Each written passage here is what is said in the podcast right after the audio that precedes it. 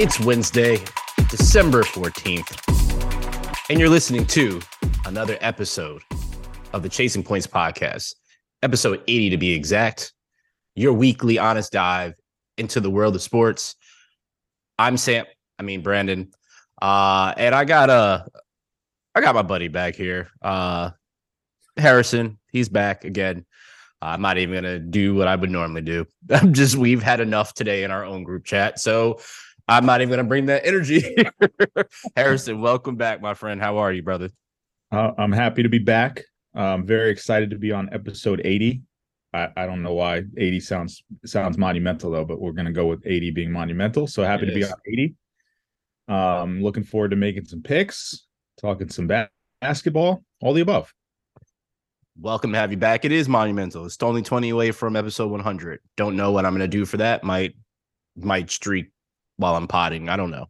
Something crazy might happen. I I can't guarantee anything, but we are back with some news, and we're going to start right with the NFL because that is the most crazy thing that's going on right now, and one that just happened uh, when you hear this now, two days uh, ago. But Kyler Murray uh, tore his ACL on Monday Night Football against the Pats. It was a non-contact injury, so we are all trained now to know what that means and what it looks like. And sure enough, they confirmed it today when we're recording uh, that he did, in fact, tear his ACL. Uh, the Cardinals really aren't going anywhere this year, weren't going anywhere if he still was there or not. Um, this just means Kyler has way more time to play Call of Duty. Uh, but with that being said, uh, I'm sorry, I had to take a shot. I know this is one of your guys. Uh, but with that being said, the the person I'm looking at, even though Kyler is injured, and I'm hoping that Kyler, obviously, nobody wishes that upon anybody, any major injury like that. At least I don't. Uh, what do you think this means for Cliff Kingsbury? Because he's already kind of on the hot seat with Kyler being there, and their relationship is pretty much almost soured and has been shown publicly. Do you think that the Cardinals move on from him, or do they keep him around because this now means whoever the coaches that they bring in will not have Kyler to start the season? How do you think this tur- turns out? Yeah, I mean, obviously, major bummer for Kyler. Um, he's one of my favorite players to watch um, in college and and in the NFL. Um, this year, obviously, not going the way any any of them would have wanted. Um, so it, it's just a it's a tough way to kind of and end the year in some respects for that team. Mm-hmm. I don't see them bringing Cliff Kingsbury back. I mean, it, it's the NFL, and you kind of fire coaches, you know, just on the regular. Um, but you're not looking at you're looking at Kyler not coming back until man, like maybe middle of the season, end of season next year. Yeah. ACLs, you know, it's a it's a year recovery. Um, I've I've done it myself. I wouldn't wish it on anyone. It's it's a really tough injury. Yeah. Um, so, but I just don't see Cliff being the coach when he gets back. It's just kind of the way the NFL works, and and and just the way that it, it's going to be. So, who knows who's at the helm next year? But you kind of got to start fresh. I mean, Kyle's got a fresh new contract and all that, so you hope he can recover to to a full extent that he can, um, and get back on the field as soon as he can. I mean, everyone's getting off their Call of Duty jokes on social media last night, of course they were. Um, That's terrible. and he's got a ton of time to play it now. But Yeah, he does. I'm, I'm just hoping that he, he gets back healthy and, and that he you know brings to the brings to the field what he what he brought in college and up to this point in the NFL. Yeah, I'm I'm really curious to see when he comes back because to your point, uh, I mean, I know technology has advanced um, from what in football football's inception to now. And I mean, I know he has time to recover, but we we look and just saw what happened to Odell last year in the Super Bowl. He's still not on a team, still not playing. He's to the point that he's able to clear, but there's still uh, you know, question marks about him. I'm just really curious to see what Kyler will look like when he comes back because will this slow him down? We know that he uses his legs, and that's a very vital part of his game. But on top of that, he has weapons there, which was Nuke and Hollywood Brown. And we didn't get to see them at all. If if once, I think twice this game on Monday was the second time we got to see them all together. And it really we can't really see how explosive that will be. Um, so essentially he's out for probably all of next season too. Uh, most likely. And if he does come back, which I'm sure they'll probably put him in, it just depends where the team is. So this could be two terrible seasons in a row uh, for the cards. So I agree with you. Uh, I'm I've never really been a Cliff Kingsbury fan. I think Patrick Mahomes essentially got him his job, um, and and able to promote him to that point because it was really Patrick Mahomes elevating that air raid offense uh, that was created by or really improved upon by Mike Leach, who we'll get to uh, later on. But I, I think it's time for Cliff to go back to college because you know that's exactly where he's going to end up landing, and uh, maybe he becomes you know, a more well-rounded coach at that point in time. But uh, I don't think he's, I don't think he's won over his locker room, and I definitely know he hasn't won over his quarterback because that is evidently clear. Um, with that said, uh, let's move on to who do you think is the MVP frontrunner? Complete opposite of what we're talking now, but uh, there's there's names like my boy Jalen Hurts, there's Patrick Mahomes, there's uh, Josh Allen, there's Joe Burrow, so on and so forth. Who do you right now have as your front runner of the MVP voting? Uh, for me, it starts and ends with Jalen Hurts. Um, obviously, they have the most impressive record um, in the NFL. Um, schedule's been been pretty light, but that's kind of what we predicted in the beginning. Um, I, they haven't had too many tough tests, but he's showing improving in against the play against the teams that he's playing against, and he's doing a remarkable job of it. I don't think really anyone's close. Next up for me would be probably Josh Allen. Um, and then Patrick Mahomes is somewhere in the mix, but um, I just I, I, like the winning number, um, and the Eagles are just winning, um, and Jalen Hurts is putting up numbers along with that, so I, I don't see why he wouldn't be the NFL MVP come season end. Uh, I know to those that have listened to the podcast from the inception of the podcast, or maybe picked up picked it up in the middle, knows where my allegiance stands and that's with the Eagles, right? And I'm not being biased when I say this. I genuinely believe that Jalen Hurts is the MVP of the league. And here's what I continue to see on okay, pup. What I continue to see on many other platforms of them essentially moving the goalpost when it comes to Jalen Hurts winning the MVP because it's always been the the quarterback on the winning team that's the best team in the league is the MVP of the league and now the Eagles are that have the best record. Uh, they he's has put up the best numbers, and they're still giving it to everybody else but him. They're damn near giving it to the water boy of some high school team over Jalen Hurts at this point in time, and they can never give it to him. And that's the only part that where my fandom comes out, and really, really just watching. I, I guess it, it just really feels like a lot of people hate the Eagles, which I completely understand, but I don't think that's fair. The improvement that he's made, he's got to be the most improved player of the year easily with that. And if he's not that and MVP, I don't know what we're talking about anymore. But for me, second would be uh, Patrick Mahomes because of what he's doing with the least amount. He doesn't really have a running game. Josh Allen really doesn't either. Uh, but Josh Allen has Stefon Diggs. He has Kelce. lost Tyreek Hill, and still making these crazy passes, right? So I think I think we've talked about it on previous podcasts when you've been on. I know Sam and I have talked about it, but I think they have voters fatigue when it comes to Patrick Mahomes. It's essentially the same thing that comes to LeBron every year. It's the same thing that comes to Steph Curry, like the same people that are always around because they're so great. It's just kind of like, uh, all right, whatever. Yeah, we know they're there, but can we get somebody else type thing? And that's kind of what it feels like. But I have Jalen because his numbers, he's doing it on the ground and he's doing it in the air, which they said he couldn't do. Um, so we both agree on that. Uh, yep. Now we we talked about another person with the ACL, and I actually just mentioned this other gentleman uh, that right I'm going to talk about briefly in here too. The Cowboys signed not OBJ. Uh, they signed T.Y. Hilton. Uh, and the reason why I say that, if you haven't been t- paying attention, is they've literally been lobbying for him for damn near feels like the past three months.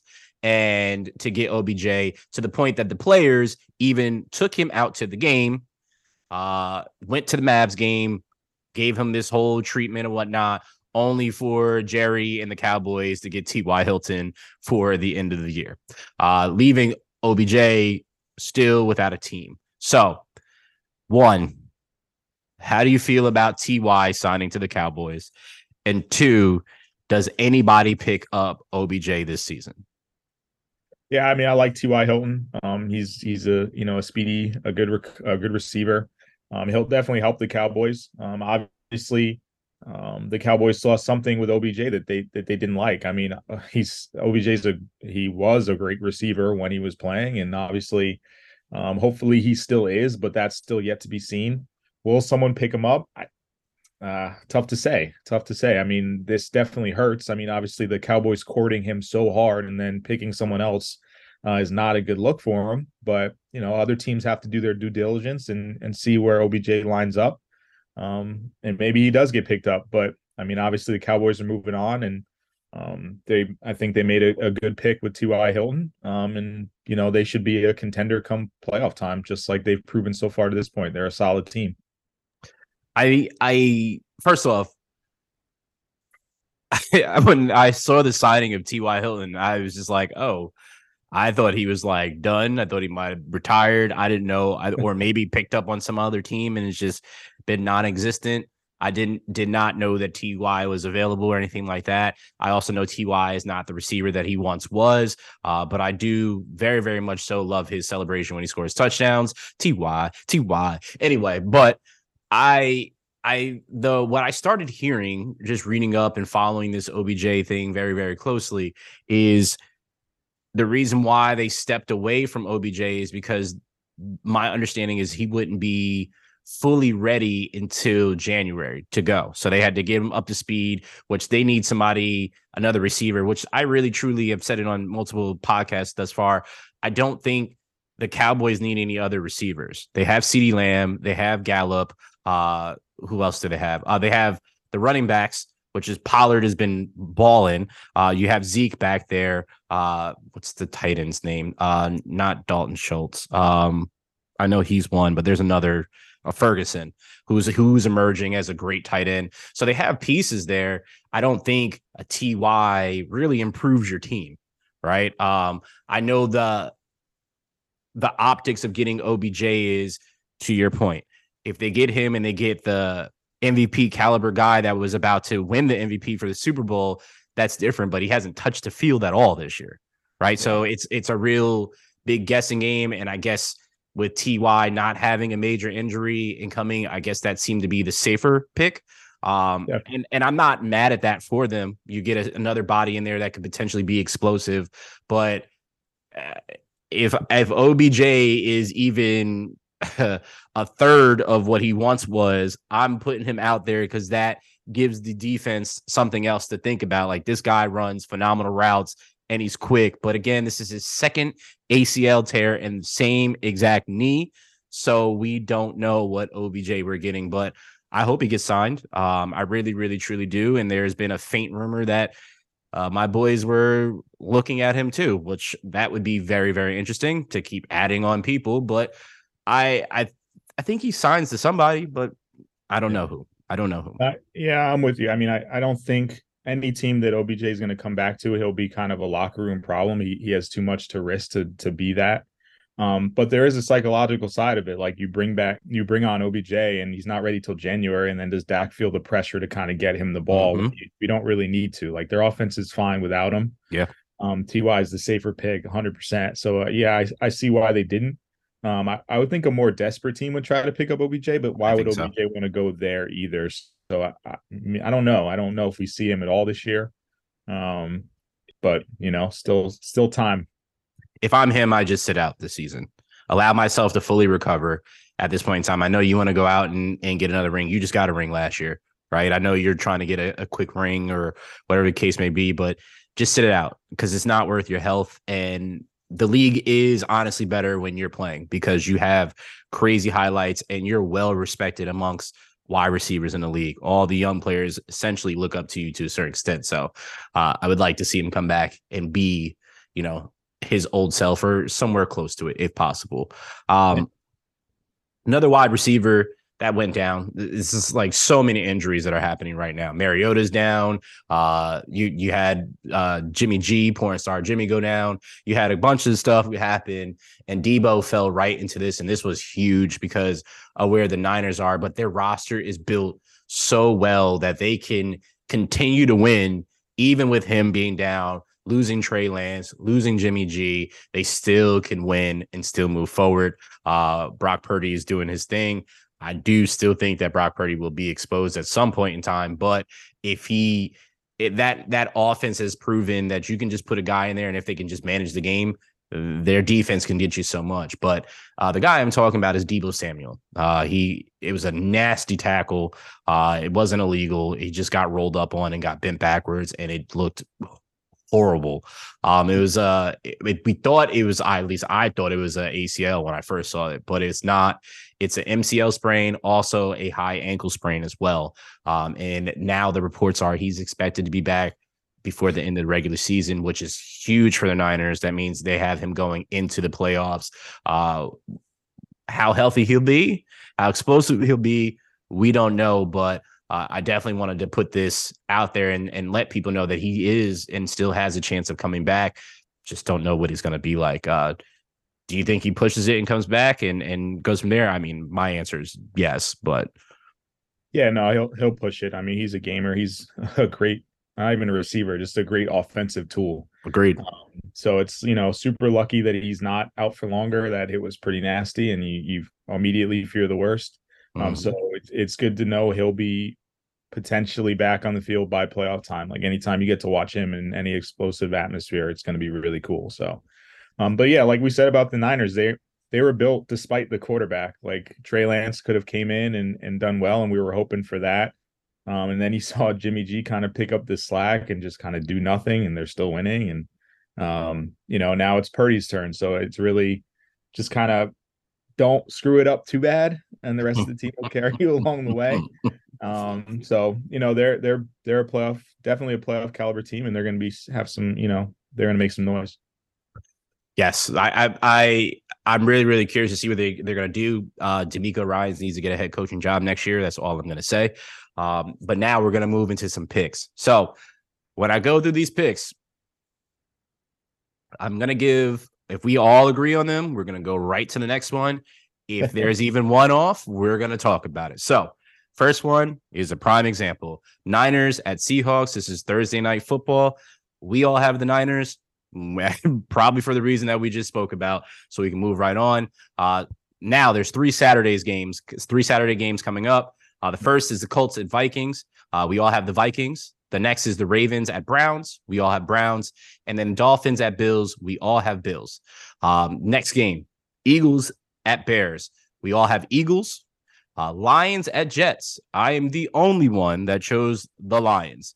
Harrison chose the Jets. Sam chose the Jets. Harrison, why do you have the Jets? Um, I just think they're going to come out hungry. Um, they need a win bad. Like they're still in the race. Um, they're they're still a very good football team. Like I just see them coming out, um, and and, and proving that they need to get a win and need to win, and they're home. Um, so that for me, I, I, that's why I'm picking the Jets. So that line of logic is exactly what I was thinking. But I also have watched the Lions and see that the Lions have kind of finally figured out who they are and figured out how to play and win games. Uh, they almost let the Vikings come back uh, this week and get a win, but uh, they ended up beating them. The game was pretty much theirs throughout.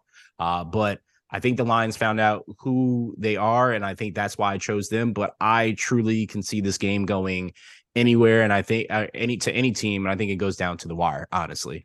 Um steelers at uh panthers uh, we all have steelers. Uh chiefs at texans that was a very easy one but the texans seem to be playing all the tough uh, uh, really good teams hard but we all have the chiefs.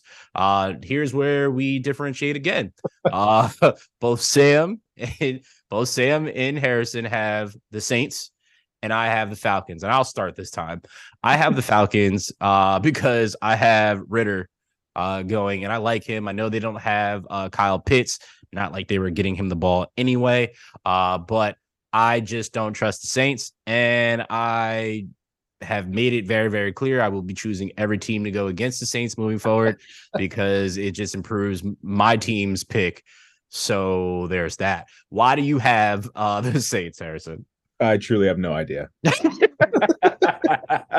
uh, they're home. That's really the only reason I like picking. I like home teams. Um, when I don't really have an idea of who's going to win, and I think Mhm. both are really bad, I'm just going to pick the home team usually. I just feel like you chose that because you have ties down there now. So that's what I Orleans saw. it. Yeah, no, I, I- you know, um, We'll go with uh, that. you know, I really like New Orleans. It was a great city to live in. Um, so I'm going to root for the Saints, but Fair. like not by a lot. that is definitely fair. Uh, I wouldn't bet. I wouldn't put any type of money on on that at Uh, all. First off, if you're putting money on that game, you're delirious. Uh, that's just it's just a loser's bowl right there.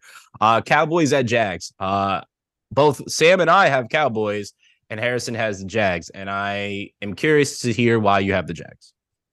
Um, it's that time of year for the Cowboys. um, so not only that, but I do like what the Jags are kind of turning into. They're they're definitely on the upswing. Trevor Lawrence has kind of found a little bit of a groove. Um, they have some solid receivers. Mhm. Um, they're they're riding hot right now, and they definitely have a very um, easy schedule going out aside from this game. Yeah. Um, I just see a little bit of a letdown from the Cowboys. Just a feeling, just a feeling that we might be in for like, oh wait, wait, no, Cowboys are doing the Cowboys thing again. So Mhm. um, i- if the Cowboys are playing some other team like that was not kind of you know on the upswing and, and not doing well, I, I definitely pick the Cowboys. But I like what the Jags are doing. I don't think they're a better team than the Cowboys. They're definitely not. But um, I definitely see this as a letdown game for the Cowboys and something that'll like maybe shock them a little bit. So I agree with that logic. But see, the the inner fan in me uh went to do some reverse psychology here. So I chose the Cowboys because if I choose them, then they'll lose against the Jags. That's that was my logic because I also agree. I, I agree that the Jags uh they play up sometimes and, and they have a lot of really good pieces. Um I do need ETN to to step it back up because he's been a little lackluster as of recent. But uh, I do like the pieces that they have, um, starting from head coach, uh, two quarterback, running back, and some defensive players that they still have remaining. Um, so I do enjoy that. But the Cowboys, I think they they they want to shut people up after almost losing to the Texans. So I think they want to come out and put some numbers up. So I think they win by a touchdown, but let's hope my reverse psychology works. Um, cards and Broncos. Harrison has cards. Sam and I both have Broncos. This is another losers bowl. Um, so it, it doesn't really matter who you pick on this one. I just picked the Broncos solely because they have Russ. If Russ can clear concussion protocol, um, because I know he definitely. I don't know if he went out completely from that game. I think he did, uh, but it didn't look good. And they actually started playing really well. Jerry Jeudy had three touchdown uh, catches from Russ, so I, that's the only thing I'm getting there. And and also Kyler just went down, and Colt Colt McCoy is their quarterback. So why do you have the cards? Uh, so as you can see, I'm going away from my home uh home team pick when both Yeah. teams are terrible. Mhm. um, because I think the Broncos are ultra terrible, like like super super super bad, um, just all across the board. Like not not just Yeah. Russ, like offensive line, defense, uh, just just not good. They're just not good. Um, and the cards aren't great either. no.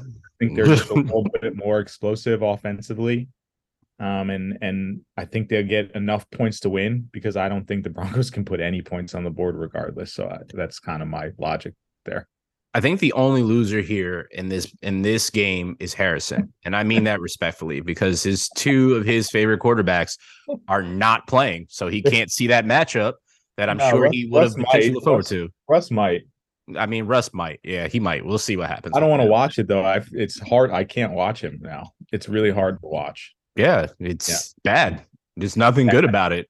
That. We'll see. Well, I mean, he's got a whole off season to see what happens because he ain't going nowhere. They paid him a whole lot, so Maybe have fun with that. Uh, Pats. somewhere. He, well, uh, yeah, they, I mean that's true. He could get moved. Um, Pats give some Raiders. type of offensive line or running game or something. well, I mean they can they can change that, but they also I think one of the biggest pieces is actually get a real head coach and Nath- put That- that Nathaniel part- Hackett. That part would be nice. I mean, I get it. He needs a running back and he needs a line. Like Yeah. uh, he's not he he's not he's not the upper echelon. Like that that's what people were saying. He's a system quarterback. And those people have seemed to be proven right. Pete Carroll. Uh, so Pats at Raiders. Harrison has Raiders. Sam and I have the Pats. I think Sam has the Pats because he's just traumatized as a Jets fan, so he's always going to choose the Pats. Uh, but I'm choosing the Pats because uh, surprisingly they could potentially be in the playoffs as they're seven and six, which is absolutely wild to say because their team doesn't suck because defensively they're the number one team in takeovers, uh, takeaways, excuse me. So I that stat still blows my mind, but uh yeah, I, I, think the Pats can pull it out, and the Raiders just really suck with what they have, which are some great pieces. Um, also, don't see Josh McDaniel staying there for too long, but that's just me. Why do you have the Raiders? Um, I actually think these teams are a little more even um, than you okay. may think. Um, okay. just kind of offensively, defensively. Um, I think the Pats have the edge defensively. Raiders have uh, the edge offensively. Um, home Raiders home again. Uh, Raiders definitely need a win, um, yeah. and I think they just have a, a, little bit better offense, and I think they'll just eke out a, little, a few more points. Um, but I, I, think this will be a close one. I think it'll be a pretty good game. I think so too. Um, which I'm I'm definitely looking forward to that. But and I can't pick the Pats, no chance. I well, it's hard for me to pick the Pats, but I mean, you're you're a Jets fan, so I mean that makes sense. For me, I don't really have I only have one major gripe is during Spygate when they beat my boys. And actually, at that year time, it was your boys too, uh, the Eagles in the Super Bowl. But, you know, that's a whole nother topic. Uh, Titans at Chargers. We all have the Chargers. Go Chargers, go. Uh, Bengals at Bucks. And we all have the Bengals. Um, Sunday night football. Giants at Commanders. Another messy game, but it should be probably a spicy game because it's a division rivalry, so they're normally spicy. good. But yeah, a little little spicy. Um, Commanders, we all have. And then another game that is just absolutely terrible that I will not be watching at all is the Rams at Packs, and we all have the Packers winning. So there's some terrible, terrible games that are happening. I'm hoping to see a lot more flexes coming up soon uh, because these are some awful games. So we'll see what happens. Uh, but that is our picks of the week. Now I'm going to give you my top pick uh, through week week 15. Uh, so I'm going to start with 10, which, as I just said a second ago, I'm absolutely surprised uh, that this team is doing what they're doing now and that they even made my list. But at 10, it's the Pats that are at seven and six. Uh, they, again, defense helps win games. Defense can fuel you to a Super Bowl. I uh, don't know if their offense can do that because you got to score points, but if their defense is doing it for them, they'll be fine. We do remember what the Ravens did with Trent Dilfer as their quarterback. They won a Super Bowl. Uh, so seven to six, we'll see where they go from there. The Vikings have been the the mystery team of the year. Uh, they have started off hot, got blown out by the Eagles, went and beat the Bills. Crazy game for them. Then get blown out by the Cowboys and then just lose to the Lions this week. Uh, they are 10 and 3. I don't really know what to give them, which is why I have them so low. And that's why they're at number nine.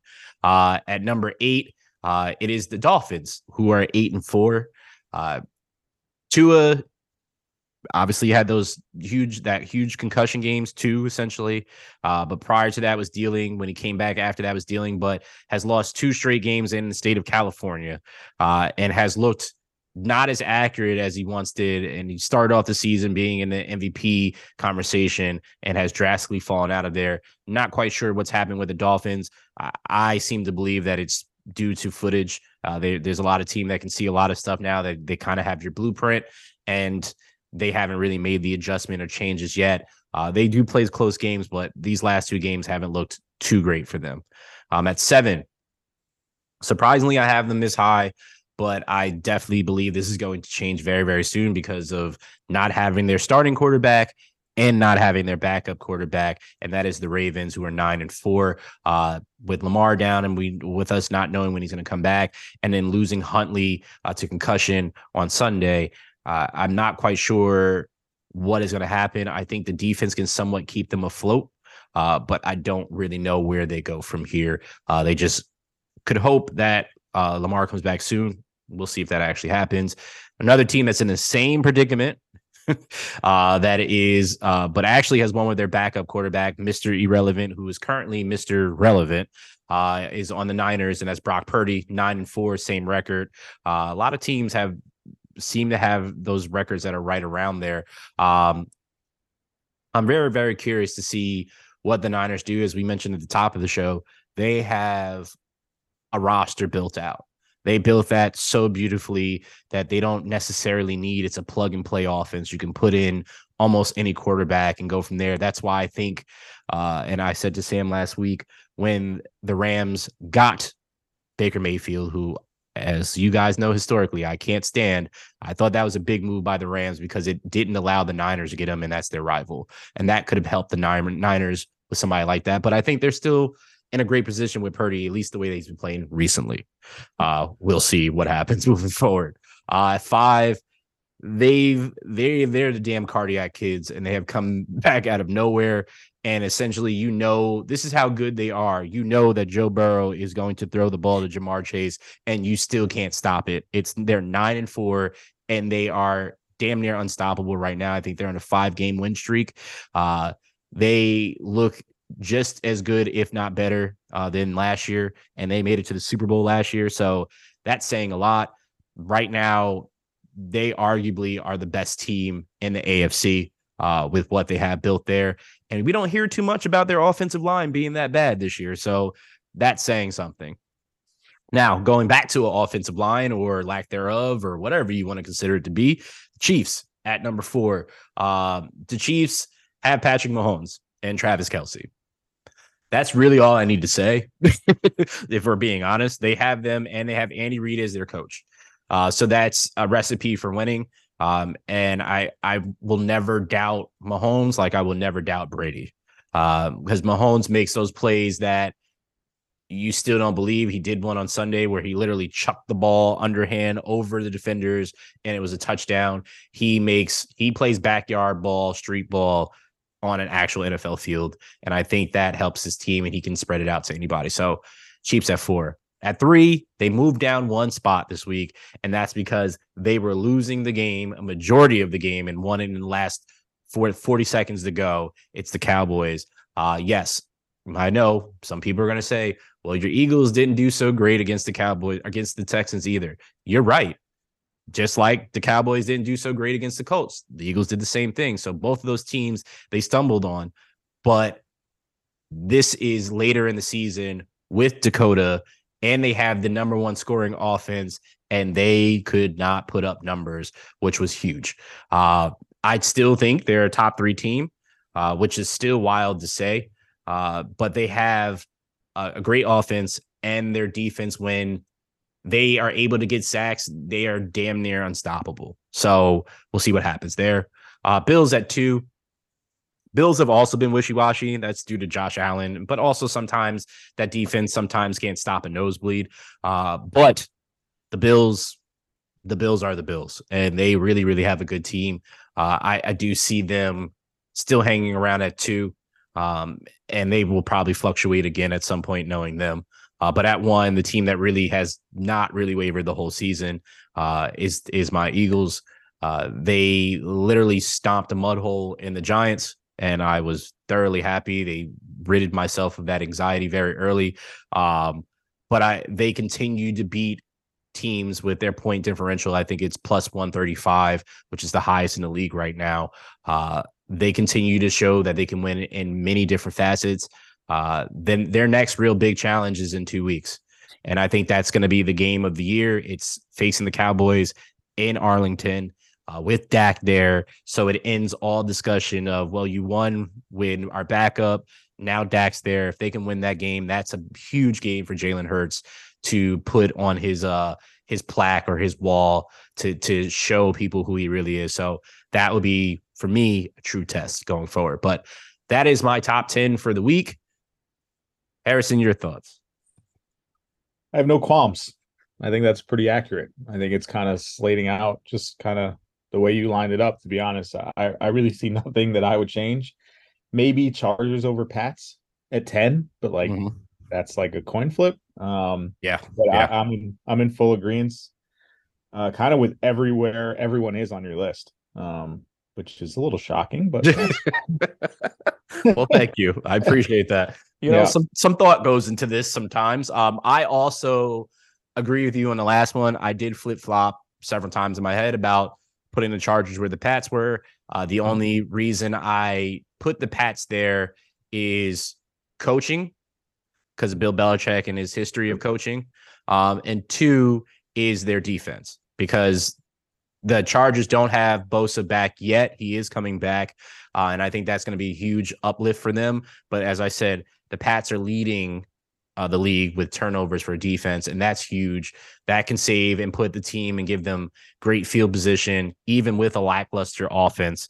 Um, it allows them to, you know, move the ball a little bit easier. It's it's different when when you're playing from the the teams or you're 40 compared to being on like the 20 yard line, right? It's a big difference when you have better field advantage. So, yeah, uh, that's that is a toss up for me too. So I agree with you on that one as well too.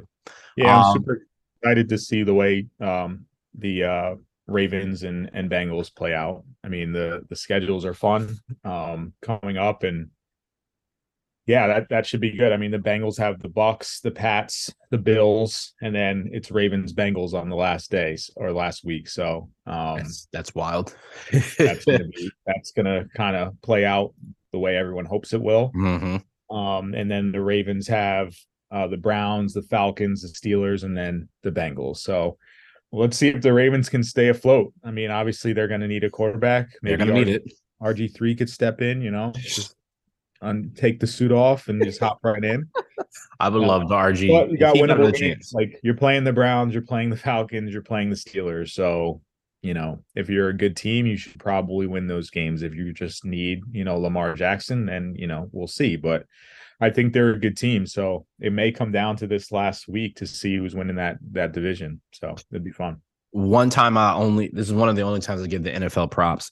I really, really enjoy that they're putting division games at the end of the season. Like it's it's you know what I mean? Like it's I really, really enjoy that because it's like they're fighting against these teams and why not put them against each other? It it adds to TV. Um ironically, Harrison is here on the pod today because Sam lost his voice. And ironically, it is after one of his guys wins the Heisman Trophy. Uh, and that is Caleb Williams, who I said last week I believe would win. Uh, I said if it's not Stetson Bennett, because I know how the committees do sometimes, uh, I, I still clearly thought Caleb was the best quarterback, and he proved that. Um, Caleb winning this uh, becomes the eighth UFC player to have won, which makes UFC uh, the team with the most Heisman winners. Um, I would slight Harrison right now and ask him what those Heisman winners have done, but I am not going to take the time to do that to you. But you know, it's okay.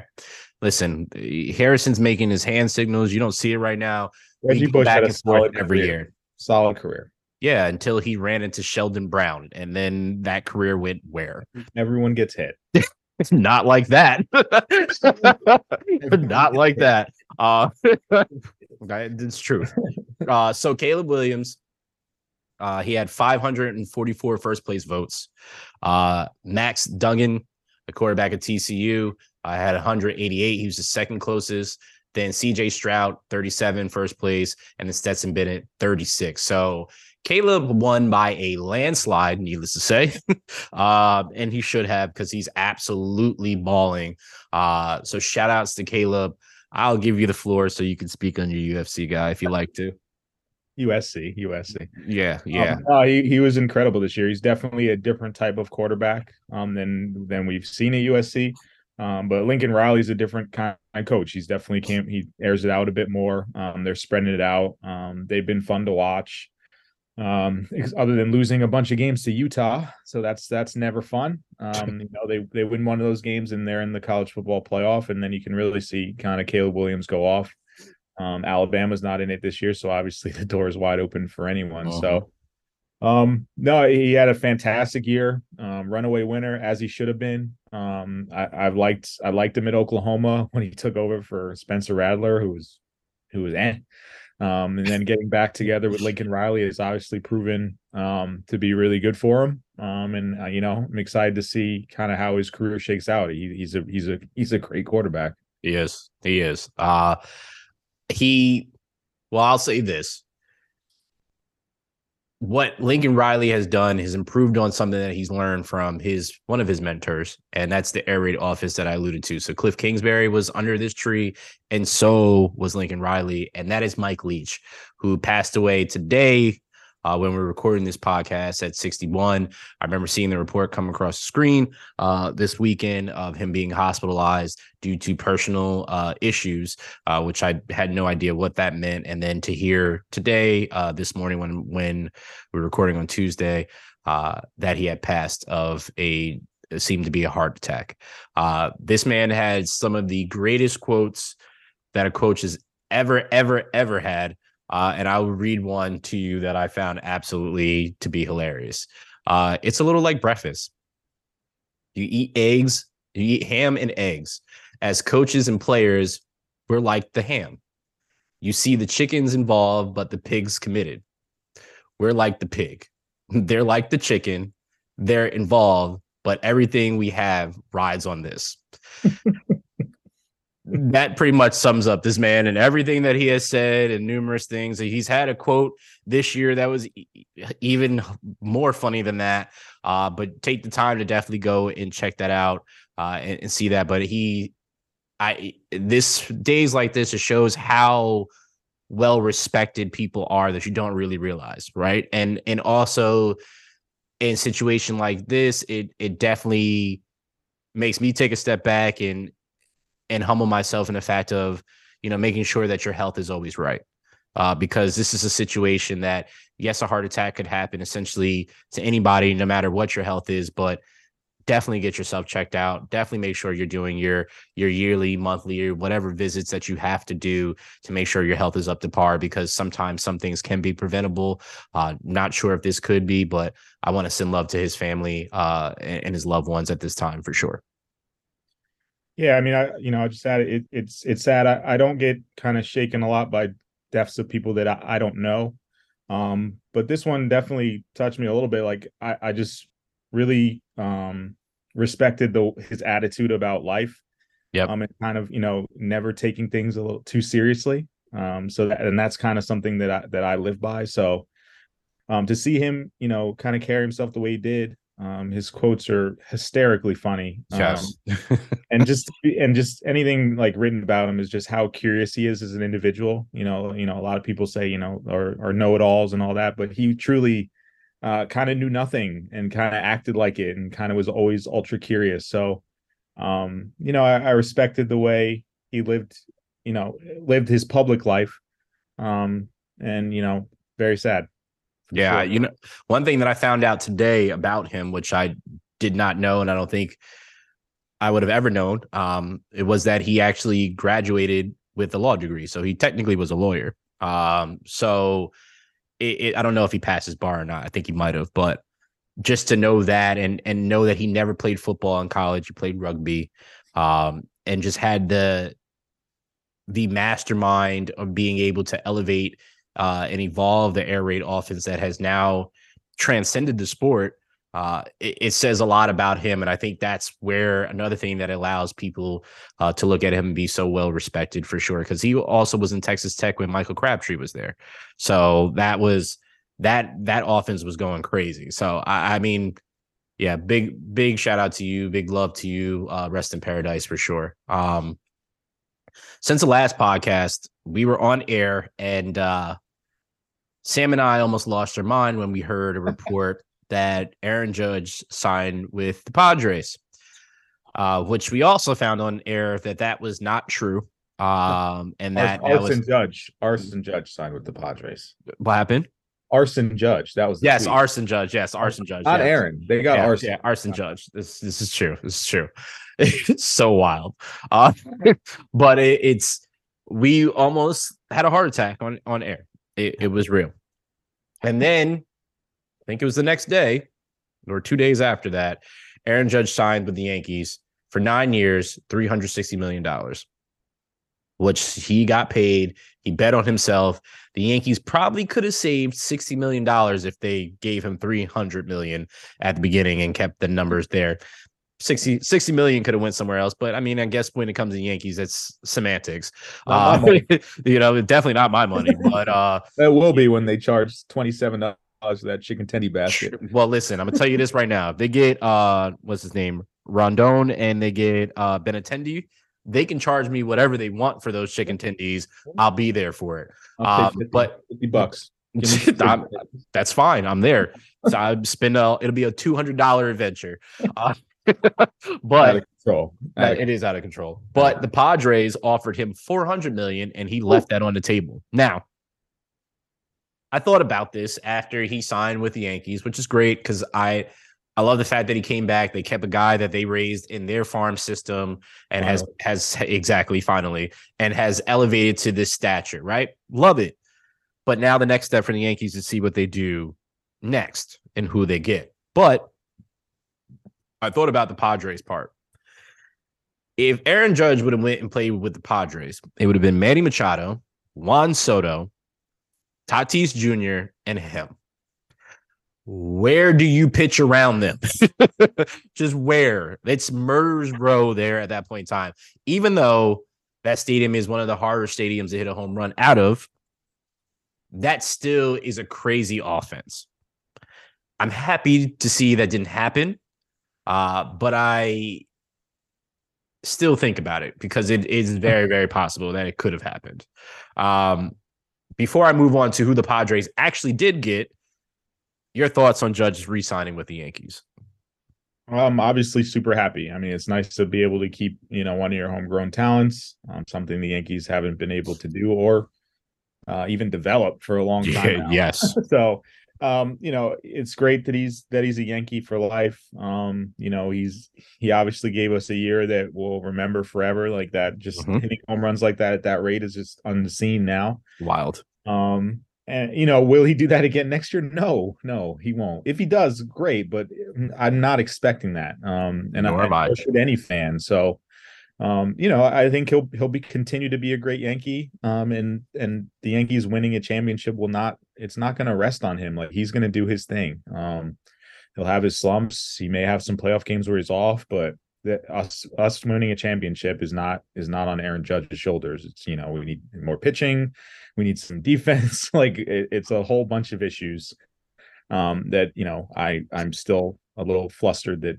uh, Brian Cashman is still the GM. I just don't I don't get it, but that's that's yeah. a different topic. Yeah, Sam and I talked about that last week when when all teams were signing players, the Yankees announced them their extension to Brian Cashman, and Sam said it perfectly. He said, "Yankees, read the room. We don't care that Brian Cashman is coming back. No. Right. Brian Cashman has, has been around for the legendary uh, World Series that we won, the dynasty, and so on and so forth. But uh, some of the moves that has been made under Brian Cashman's tenure in the most recent years is sketchy at best. Um, it's not great. Um, so I'm really curious to see what he does moving 20, forward. 20 years of, of great success, but not the ultimate success. And yes. that's the Yan- the Yankees are judged on ultimate success. Yep. Um, and if this is the standard that we're kind of sticking with, then I, I I don't like it. Well, I, I, I the one thing I do like about this is that Hal Steinbrenner, which Sam and I called, Hal Steinbrenner stepped in and made sure he got on the phone with Aaron Judge on this one and said, "Yeah, we're going to get you at whatever we have to do." And I think he needs to embody some part of what his father used to do and be like, "We have the money let's pay so we win because that's it. Because I remember at one point in time, the Yankees were everybody's talking, well, the Yankees buy their World Series. And now I see the Dodgers spending way more than the Yankees and all these other teams spending way more than the Yankees, but we don't talk about that. But whatever. I just sound like a sour ass Yankee fan. Anyway, uh Xander Bogaerts did sign with the Padres uh for 11 years wild for 280 million dollars uh just just it's just so crazy like he just wants to stay there forever cool got it um i mean san diego is amazing so i haven't been and i've heard that so i'm not place. against it yeah but this is another star red sox player leaving the building. And I'm going to say this right now. Rafael Devers is going to leave next year too. So don't be surprised. And I, that makes me as a Yankee fan not bitter or sour. It makes me happy. Uh, but the Padres did improve again. And if Tatis comes back uh, with no boneheaded stuff this year, uh, they could really be a force because they're building something out there, the project Padres, and it's scary. I just hope that they can keep it together because I actually would root for them um, and see what they they would do. But guess we'll have to see. Um, the Mets, the Mets, they uh, let the best pitcher go when healthy, and that's that part. I'm I'm not really mad at them for it. And I'm talking about Degrom. Uh, but then they signed Justin Verlander for two years, $86 million. Now, I've had the discussion with some Mets fans about this, and I, I do believe that they're getting a Hall of Fame pitcher in Justin Verlander.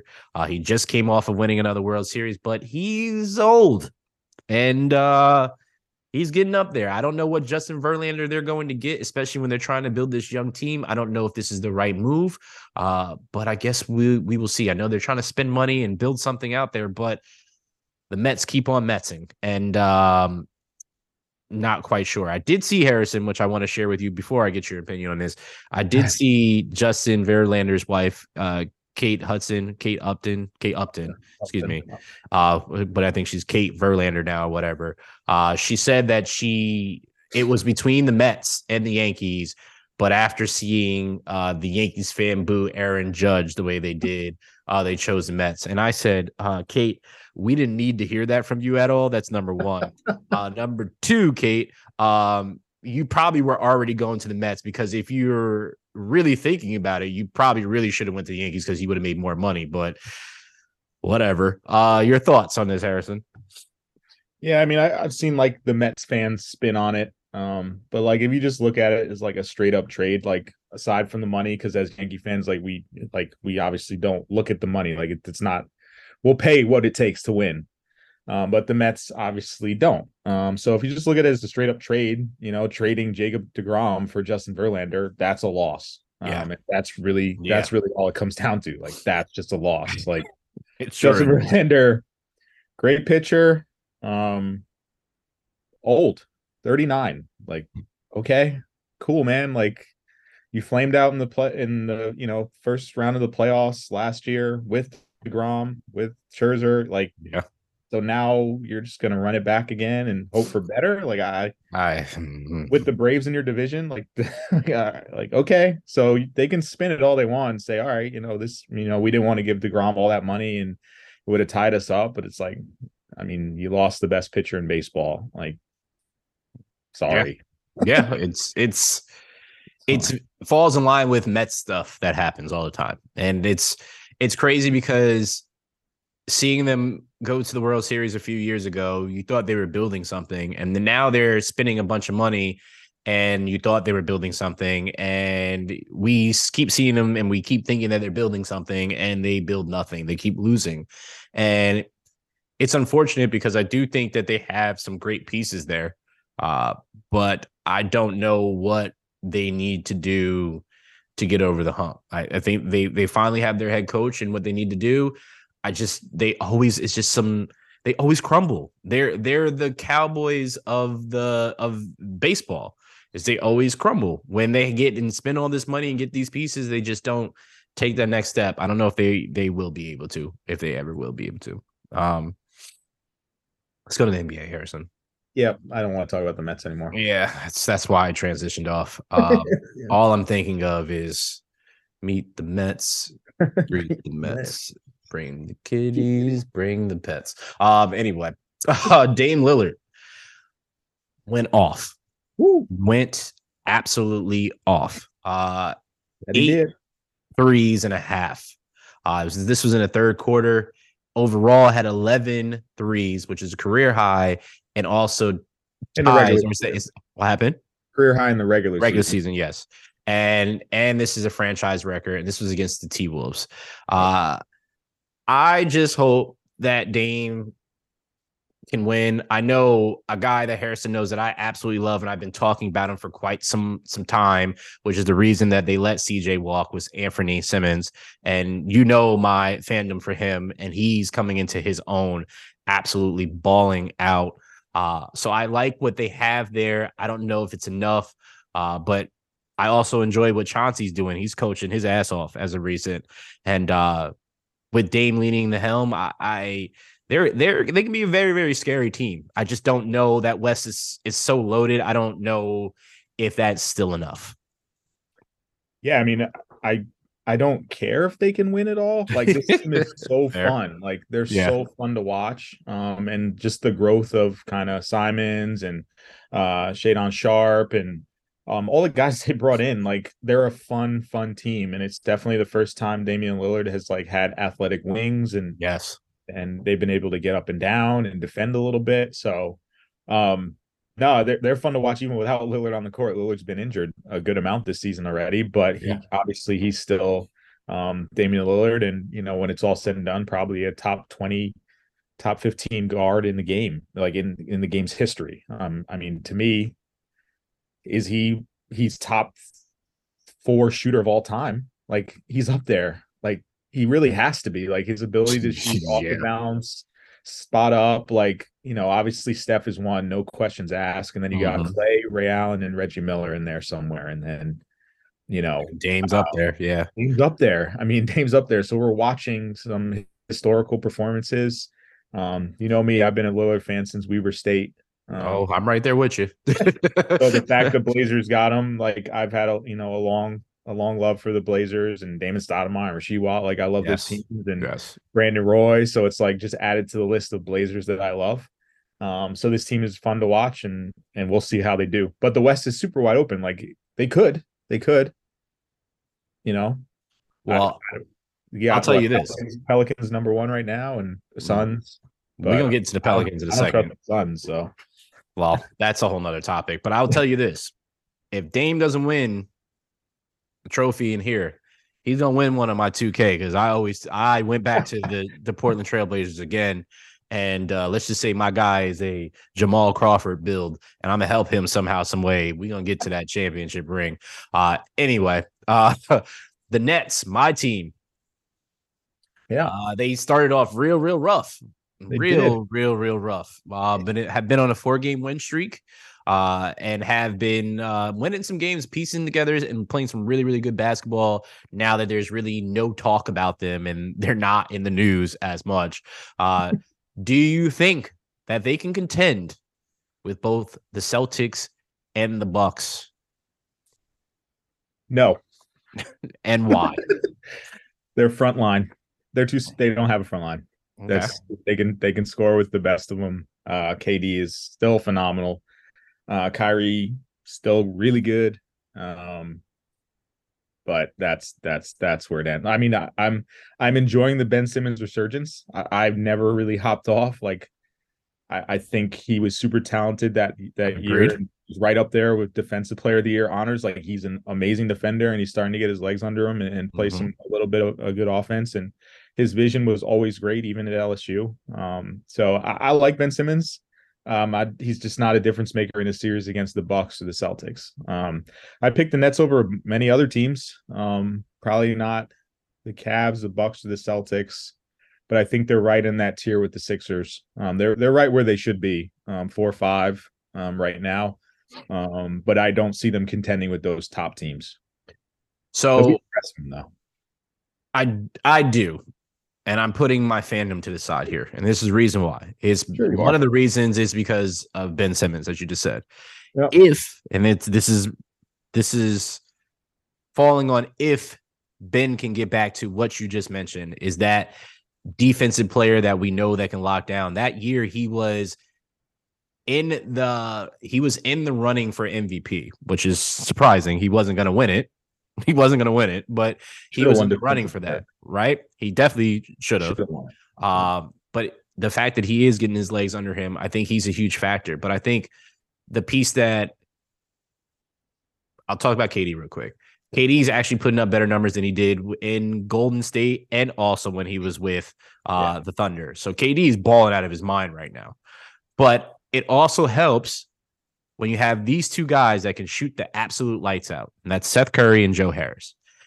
Being able to space the floor like that with, also a shifty guy like Kyrie, I think that changes. They've been playing better defense, but they're going to need to play way better defense to even contend with the Celtics or the Bucks. And I think that's that's where it goes back to me is always the defense is you guys can score, but the thing is if the other team can score but also play defense, what are you going to do then? Right? And that's what the Celtics and Bucks have. Um, that's the only part that scares me. I think they have a chance, but those are my only factors as to why I think they can easily play themselves out of having a chance. Um, we'll see. we'll see. You commit. You committed, but didn't. I, I yeah. I, I mean, I'm there. I'm I'm not leaving. I'm riding this to the wheels fall off. But you said you set your fandom aside, and then you then you kind of went back to fandom because you think uh, they it's not, can. uh, uh, it's not Phantom. I, I still think they can easily lose everything because they That's don't have saying. defense. On paper, it's not there. Like defense is not there. Yeah, no, it's it's not. It's gotten better since Nash left, but uh Yeah, it's better. It's, just they just don't have the bodies that's stop- that's a big stop thing.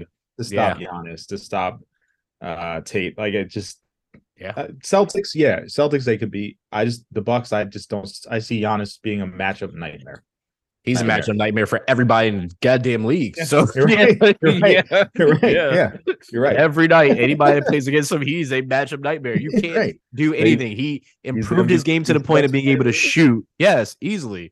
That's he be, he can shoot now, so you got to play him on on- out there in the perimeter. If you come up and he can, he's so long and lanky, he can get past you and so strong that he takes two steps and he's at the rim already. There- there's really no way to defend him. So yeah, he's a he's a monster in himself. Um, deserves more respect. he does. He actually really really does. I don't. Really?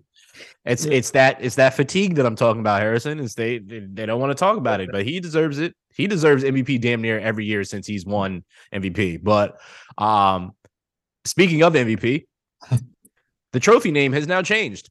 And uh Harrison, did you know it? I completely missed this. so the MVP trophy is now the Michael Jordan MVP trophy. Uh, this is not the only trophy that has changed names. Defensive Player of the Year trophy is now the Hakeem Olajuwon trophy. Okay. Rookie of the Year is the Wilt Chamberlain trophy. The Okay. Sixth Man of the Year is John uh, Havlicek. Uh, how I always mess up his last name. Havlicek. Havlicek, thank you. Trophy. Um, then you have the most improved is George Mankin, Mikan trophy, and clutch player of the year is the Jerry West trophy. Um, which probably leads me to believe that they're still not going to change the logo from Jerry West, but whatever. Uh, these are the trophy names that have been changed. Uh, your thoughts on this trophy change? Um, well, since you know about an hour ago, I didn't know that they did this. Um, I I don't really have any. I mean, sure. The names that they've picked seem to have lined up well with yeah. the trophies that they're giving out. So I Yep. really don't have any any qualms. Uh second time using qualms today. But I like it. I, I like I don't it. have any problems with this. I Sure. like it. What Yeah, this- happens? What about the next person that gets more MVP trophies than MJ? Do they change it again?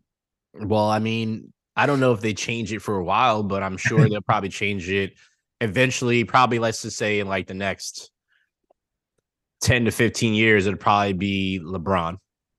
LeBron will probably have one of these trophies. MJ won at five and Bill Russell won at five. Like, why isn't it the Bill Russell trophy? I Oh, what I- they, oh, they named the, the. NBA Finals one is after he is a Bill Russell's. Yep. Mhm. So All right, all right, that's fair. We got to throw Mhm. MJ a bone. He didn't get enough. You know, he doesn't get enough love. No, not enough at all. we're here. No he one goes. talks about MJ. Here he goes. Oh my god. uh you know what we need to talk about is the Zion dunk and what happened in these two games which against the one? Spur. Uh you know the one that made the uh benches clear after you know he's he Oh, decided to oh, uh one, you know 360 around cock it back dunk it Yeah. you know type thing Uh-huh. uh after they blew out the Suns and then they played the Suns uh, what a day or two later and then they beat the brakes off the Suns if you would have thought the Suns would have came back uh with some vengeance uh and, uh absolutely dismantled them but they did not um, because the Pelicans are that good, which is probably why Harrison just said a second ago doesn't really believe in the Suns. Uh, yes, Devin Booker was not there in the second game, uh, but still, I don't think that would have made any difference because um, the Pelicans are real. And we, I, I know I said it last year, is that they were missing Zion. That could have helped them propel them even further in the playoffs. So, what are your thoughts on that dunk? as growing up and playing basketball. Uh, you could be completely real about it. And then what do you think? Where do you think that the Pelicans land compared to the Suns when the season's over? Um, the dunk play to the whistle. Stop being a baby, Chris mm-hmm. Paul. Mm-hmm. Stop it. You're mm-hmm. way too good of a player to be acting like a baby. Uh, Zion loved it. Just play to the whistle, man. Like that's his mo. He is high motor. He's gonna go hard. Um, his interview afterwards is awesome. Like he said, you know, he, he he was in that locker room with his teammates last year when he couldn't play and they lost to the Suns in the playoffs. And you know, the dudes in there are crying and like, no, like make a statement. Mm-hmm. that's what you're here to do. And obviously the Suns are were the top dog for that moment and they knocked them right off. So make a statement, you know, let them know it's not the same old Pelicans slash Hornets slash whatever name you are at the moment. Mm-hmm. Um, you know, living down there it's not a basketball city it's all football so make you know it's it's time for them to step up and and they have the team to do it and mm-hmm. they're doing this without brandon ingram who is who's mm, yeah. filthy like like so they um you know if they stay healthy this roster on paper was one that we all said is a great one like so all that took was health and zion looks super healthy Brandon Ingram got to get back to health. CJ mm-hmm. McCollum stay healthy. Um, mm-hmm. Jose Alvarado, the pieces around them, like they have a really, really good team. Um, and there's really no reason why they shouldn't be, you know, amongst the top teams in the West come playoff time. Uh Lakers. Do you still do, do you uh, this is my like my like talk to them. Um you didn't want to part ways with Kyle Kuzma but you wanted to part ways with Brandon Ingram. Yeah. Um, mm, how's that working out?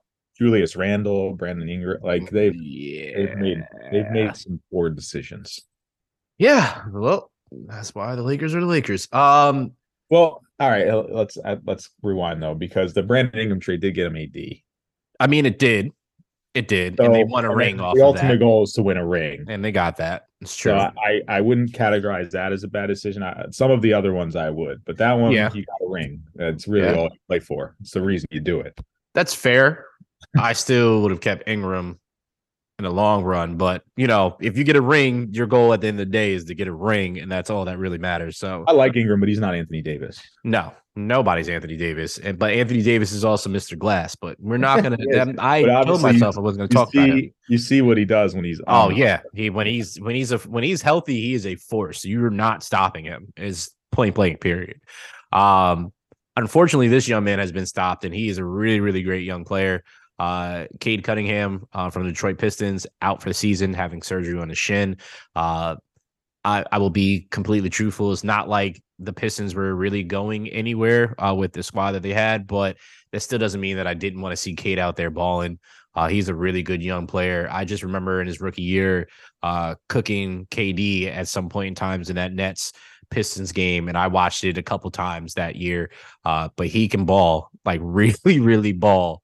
Uh, I enjoy his game, so I, I, wish him a speedy, speedy recovery. He's nice, but uh, the tank is on. It's time for Victor Wembanyama. Mm-hmm. That's I mean, the that's the young boy from France, right? Oh yeah, they're mm-hmm. seven and twenty-two. They're last place in the East. Uh, shut it down. Yep. Anyone that's scoring buckets, shut them down. Yep. Just get them. Time to lose. Yep. Yep. every every game you possibly can to get Victor Wembanyama. And if they somehow do and and can pair them up, um, you know, that that I mean that's how MJ won all his rings. I mean, he was he broke his leg. And next year, what do they have? Scottie Pippen. Well, that mean that help. You know I'll just saying? say this. I would shut down the announcer that shouts out Detroit basketball because I don't want anybody on my team getting any type of energy because we're tanking. We're tanking for the win. The, the- the way up, the way up is down for them. So Mm-hmm. you know it, it's it sucks to see him not be able to play, but obviously they weren't winning many games with him right now. Um, they're super young, but if you can somehow wind up with that first round draft pick and you can draft this generational talent out of France who's seven six and dribbles like KD and shoots like, uh, uh it's unbelievable. So um, he's next up, easy. Yeah, that's that's still wild. Just just seeing how tall. Yeah, I can't wait to see him play. It's crazy. It's Yeah. crazy. Um, so I was listening to a podcast yesterday while I was cooking. It was uh Taylor Wilkes podcast. Shout out to Taylor. Um, and she had JJ Redick on. It was pretty dope. Uh, he, he literally was talking about how he he calls Coach K coach. Like he's the only coach that he doesn't even address by first name. Um, he always calls him coach, and how his relationship and how in his sophomore year, uh, Coach K pretty much sat him down and it changed his whole life because he was out here doing stupid stuff. Uh, and then he said it's it's propelled him to who he is. But he mentioned something in there that I thought was pretty intriguing, and he said he got a call from Brad Stevens, uh, the GM of the Celtics, and he offered him a coaching job. Now, Harrison looked this up to clarify and make sure for me. Uh, but when I heard coaching job, I was like, wait, hold on, what? Mm, hold up. Mm, He's getting a coaching job. He would have been on the staff uh, of the Celtics, not the head coach or the assistant coach. Uh, he just would have been the, on the staff and would have got a some coaching experience that way. But he's JJ has openly admitted. Uh, he said it on uh, uh, what you call it, first take this morning on Tuesday morning and said in this that he definitely wants to coach, can see himself coaching. That's something he wanted to do at the time. He declined uh, because of where they were at and his family wise, but he definitely wants to get to the point of doing that. And he said it's not to be just a coach. He said he wants to give back to the game what he got from it and wants to be able to teach. He said, yes, of course, it's about winning and stuff like that too. He's like, but I want to be able to to teach and give the things that I got from other coaches that helped me become the person uh, that I wanted to be. So I can honestly say, post Duke, I enjoyed JJ Redick a whole lot, a whole lot. Uh, Duke JJ Redick could not stand it all. Uh, uh, but post JJ Redick, I enjoy him very, very much so, and I absolutely love. Uh, I listen to the podcast every once in a while. It's a Old great, great project. Yeah, it's it's, No, no free, no free ads, but it- it- it's true, true. Like I would, I would actually, if JJ took a coaching job, I'd miss media JJ because he's been Yes. he's had a podcast for since he was on the Clippers. So I've listened to JJ Redick's podcast for years, Mhm. Um, and he he tells that the one with Chris Paul is also is really good. If, if you get a chance, check that one out. It's a couple years old, but he tells the whole Coach K story and and and the coaching tree and all that.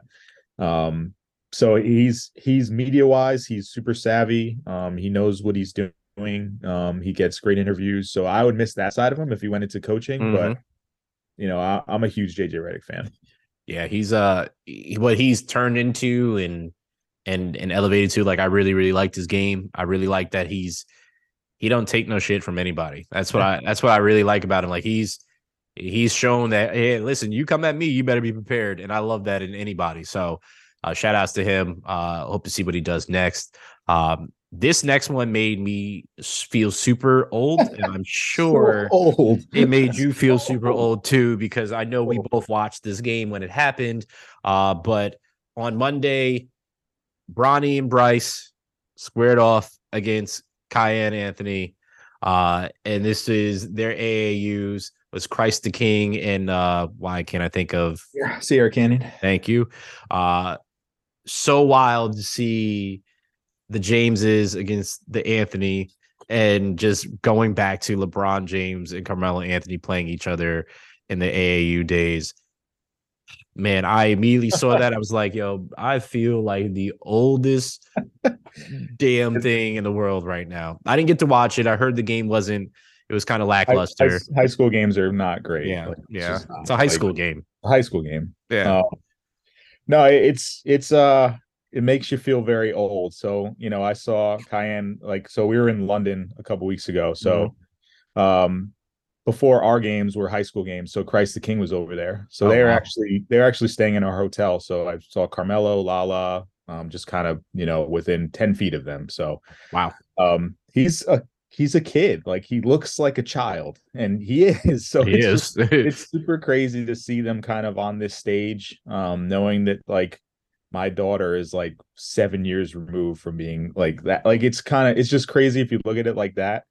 Um, but to see like LeBron and Carmelo at that at, at their age, like with sons playing at, at a national level, and then um to kind of just see him up close and um watch him play just just casual like just sitting there watching him um in a high school game it's crazy and it makes you feel very very very old anytime i watch these high school games Oh, yeah. it's just like Yeah. whoa, kids look like children They do. I mean, they are children. They are. Uh, but you know, I just thought about this when you were saying that. I wonder if if they like had tickets for those games, like actual printed tickets, and if somebody got like their tickets signed by Melo and LeBron, and like how much that ticket would be worth nowadays. just Yeah. knowing, like, Yeah. you know, what I mean, like that, that was before they were both in the NBA. We knew they both were gonna be in the NBA, but how much that ticket would be be worth. Uh, JJ also mentioned, by the way, this morning of how he won uh, the McDonald's All American, or he won the, the MVP of the McDonald's game over Melo, and Melo's still upset about him winning it, which is absolutely hilarious. Um, the last thing we'll talk about today, which I just found out because shout out to Dame. Um, he just told me that uh, the World Cup final is on Sunday, and both him and I are idiots because we're going to see a movie instead. Because we Wrong did that way, we did that way in advance. I don't know. I wish the I could game's at 9 a.m though Yeah, and we're going to see the movie at like ten or eleven or something like that. Oh, so oh, yeah, well, we screwed up, and I can openly say that. But anyway, Well, um, change your tickets what's wrong with you uh, well, I'll see if he can. I'm gonna we're gonna we'll talk about that. What are you um, but morocco's not beating france but change your tickets anyway uh, well, yeah, you're right. But I, I mean, well, no, the I think the next game is tomorrow, isn't it? yeah the finals is on Sunday. Yeah, Morocco. So today, today, Argentina beat Croatia. yeah. So Argentina and Messi are on to the finals, and then tomorrow it'll be France and Morocco, and the winner of that will play Argentina. But uh Morocco's fun, but I don't think they beat France. Well, shout out to Morocco because they're the first African team to make it to the semifinals in the World Cup. But I don't think they're going to be France. I really don't think anybody's going to be France because France is just it's got too much sauce. They just, I just, I just don't, I don't know who beats them. Mbappe is is different. Um, uh, Giroud is is different. It's just they got some some strikers over there that is wild. Uh, but that matchup, if if they if France can win and beat Morocco, that matchup of seeing Messi in his last World Cup having a chance to win going against the the likes of Mbappe and in France is going to be know? wild. So Yeah, Yeah, Messi and Mbappe are, are teammates. um, yeah, yeah, so a lot of things in play. I mean, obviously, I hope tomorrow's game is better than today's. Today's was kind of a dud, but the, the round before this was just was incredible. So Wild. we were spoiled before that. Um, semifinals might turn out to be kind of a wash, but um, hopefully, I hope it's Argentina and France. I think that'd I do too. be awesome to see. I, I like the Morocco story, but I want to see Argentina France on on Sunday morning. So Saturday, you. Saturday morning or Sunday morning. Sunday either, morning, Either way, I'm watching it. Yeah. So and I'm not going to be at the movies. Eh, Wow. Well, you know, I can just record it and just watch it on my own and just turn my phone off and do not disturb and just not watch it and just watch it on my own. That's what I'm going to do. If you try to text me and ruin it, I'm driving my car right through your house. Um, you morning. yeah. Yeah. Wow. That's ridiculous. well, on that note, uh, this has been another episode of Chasing Points Podcast, episode 80. Again, thank you, Harrison, uh, for coming on short, such short notice. Uh, Sam, wish you a speedy recovery. Get your voice back, um, or don't get your voice back. That's cool. You're, I'm probably better off without you. Love you, Sam. Um, a soft injury. Voice is gone. What a soft injury. Just he was like, I lost my voice. I said, huh? What? bury this to the end. Kyler's going out with ACL. Deebo's high ankle sprain. Sam uh, lost voice. like, come on. Oh, I can't wait till he hears this. He's definitely going to text me, and I'm looking so forward to it. Come on. Uh, on that note, Uh, again, this has been another episode of Chasing Points podcast. Uh, you can listen to us on all streaming platforms. Uh, check out our Instagram page, check out our YouTube page, check out our website. Check us out on K104's website. We're all over the place. Uh, just check us out when you can. Share us with your family. Sh- share some critiques.